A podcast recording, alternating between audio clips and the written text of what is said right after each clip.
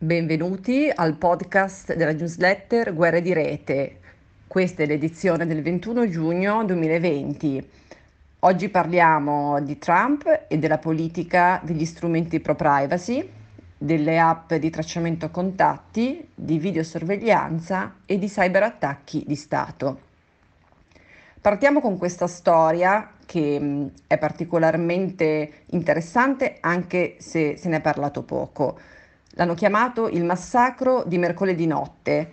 Che cos'è successo? Che mercoledì sera ci sono stati una serie di cambi ai vertici in alcune agenzie, board di agenzie americane eh, che si occupano di mh, fare informazione eh, all'estero, sono soprattutto radio, siti, media, ma che fanno anche finanziamento e borse di ricerca a progetti eh, pro privacy, quindi progetti tecnologici con una particolare ehm, con un taglio indirizzato a tutto ciò che è pro privacy, antisorveglianza, anticensura. Stiamo cioè parlando dell'agency, della US Agency for Global Media,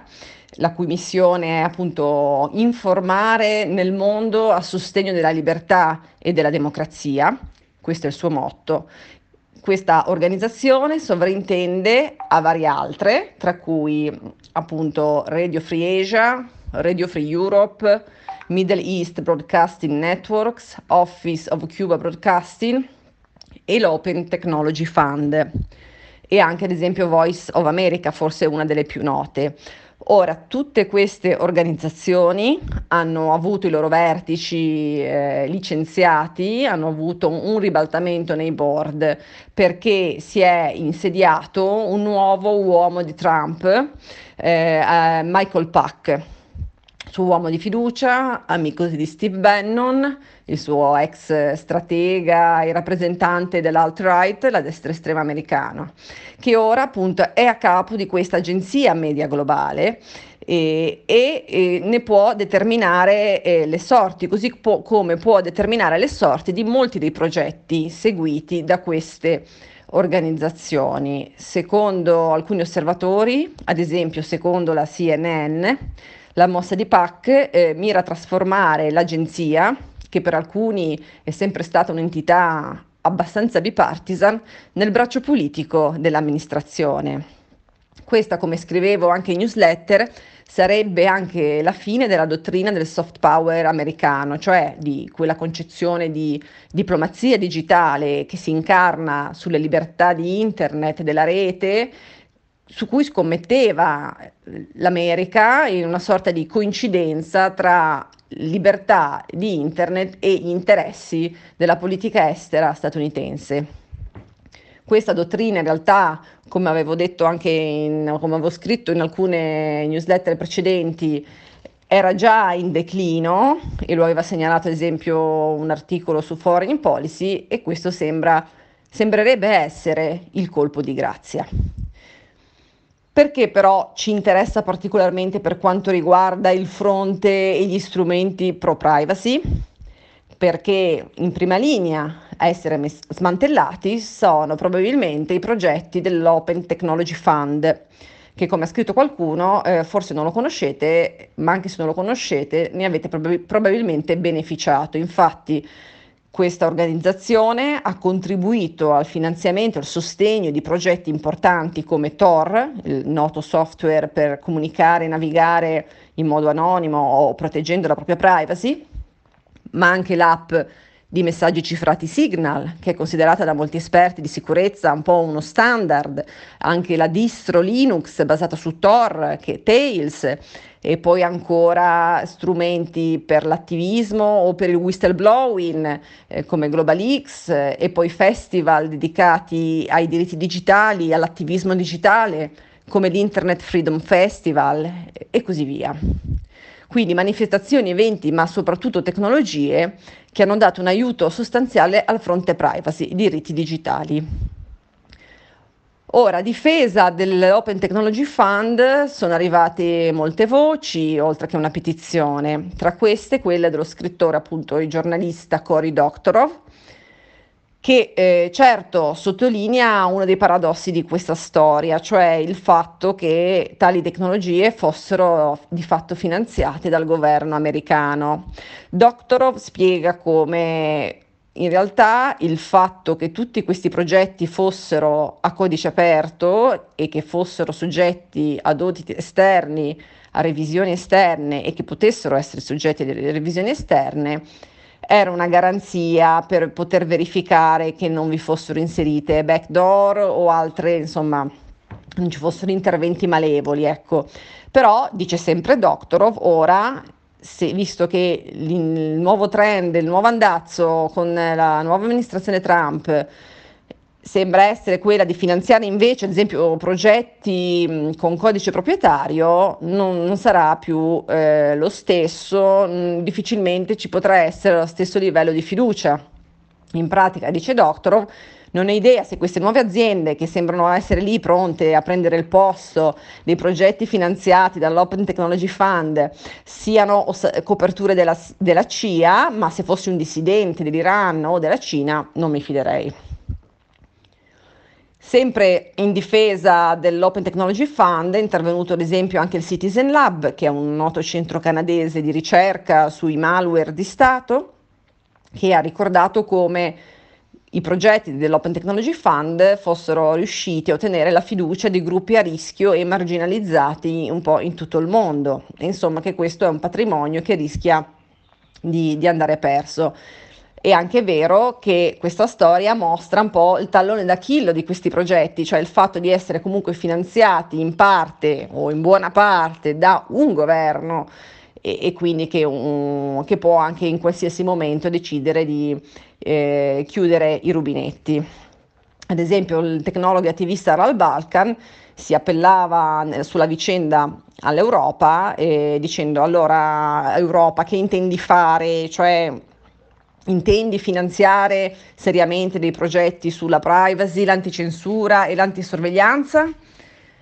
E con questa domanda ehm, chiudiamo questo primo capitolo e vedremo poi se ci saranno degli sviluppi, se effettivamente l'Open Technology Fund eh, sarà in pericolo o addirittura verrà smantellato. L'altro grande tema di cui ho scritto in newsletter è ovviamente il tema delle app di tracciamento contatti o di notifica di esposizione a persone risultate positive al coronavirus. Allora, nel caso dell'app italiana Immuni, in questa settimana abbiamo visto che si sono verificati i primi casi di notifica di esposizione in, in Puglia e nelle Marche. Um, ci sono state anche alcune polemiche sul fatto che queste persone ricevessero meno i tamponi e ricordo che questa è in realtà su, quel, su quello che succede dopo e quindi la gestione da parte delle autorità sanitarie mh, mm, è diciamo la grossa questione da affrontare adesso perché per quanto riguarda la app mh, mm, dicevamo già in passato e, e, lo riprendiamo anche in newsletter con un approfondimento di valigia blu a riguardo, il tema della privacy, della sicurezza della app per ora è abbastanza risolto, nel senso che vari esperti ritengono questo, il sistema adottato abbastanza, insomma, mediamente sicuro, per cui scrive valigia blu la maggior parte dei cittadini può usare Immuni senza doversi preoccupare troppo della sicurezza dei propri dati. Eh, ovviamente rimane appunto fermo restando la questione che dicevamo prima, ovviamente su, su, cosa succede poi dopo, una volta che avviene la notifica di esposizione e una volta che si, si segnala questo alle autorità sanitarie.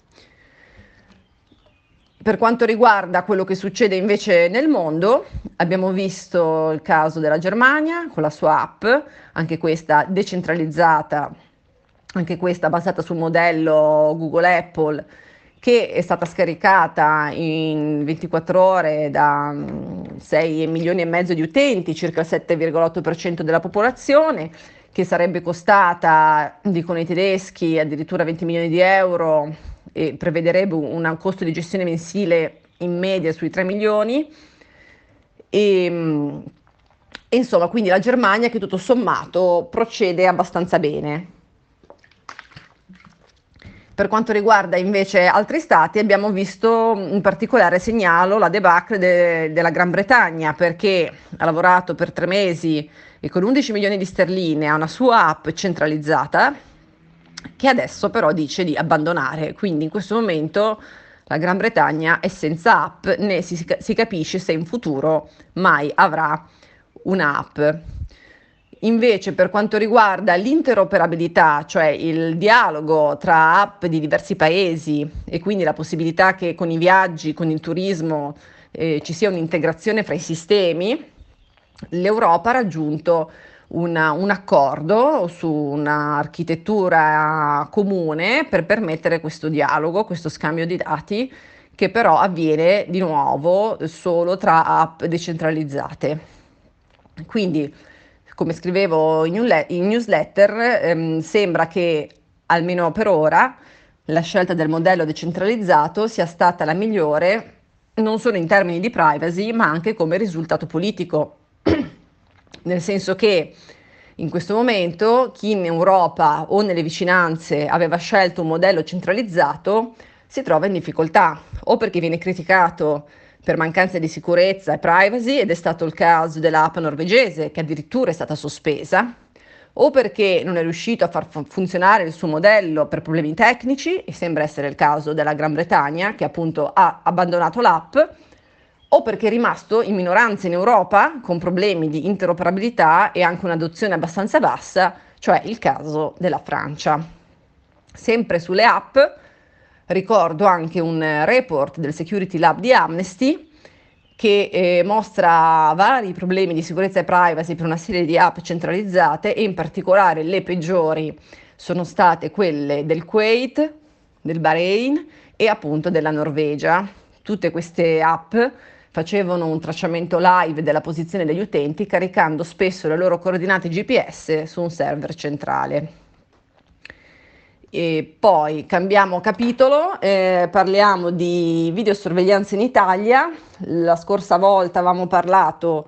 del caso di Como, delle videocamere di Como con o senza riconoscimento facciale, ora è il turno di Udine perché il comune ha deciso l'installazione di 67 nuove telecamere che saranno dotate di strumenti di videoanalisi come riconoscimento di mezzi e individui sulla base di filtri come età, sesso, abiti, orario e un domani il riconoscimento facciale. Su questa storia pare che verrà presentata tra l'altro una interrogazione. Infine, per, tra le notizie di cybersicurezza, segnalo la storia diciamo, dell'Australia attaccata da hacker di Stato. Mm, il governo australiano ha denunciato una campagna di cyberattacchi contro varie aziende e organizzazioni pubbliche che sarebbe stata condotta da un sofisticato attore statale. Ora, il nome non è stato fatto esplicitamente, gli indiziati sono in sostanza più o meno tre, Corea del Nord, Russia, ma soprattutto la Cina, con cui l'Australia da tempo a varie schermaglie e attriti sia sul fronte cyber che su altre questioni politiche. Tuttavia gli attaccanti avrebbero usato codici e tool open source, avrebbero cercato di accedere a sistemi esposti su internet attraverso delle vulnerabilità non chiuse, non patched, e eh, avrebbero cercato di entrare mh, nei sistemi anche con l'invio di mail malevole col classico spear phishing. Insomma, tutta questa sofisticazione, dicevo in newsletter, io non la vedo, mh, mm, a meno che non si riferissero alla scala, al coordinamento degli attacchi e alla loro insistenza. Comunque vedremo in futuro anche su questo se ci saranno più sviluppi e più dettagli. E su questo chiudo la newsletter e mando un saluto a tutti. Ciao!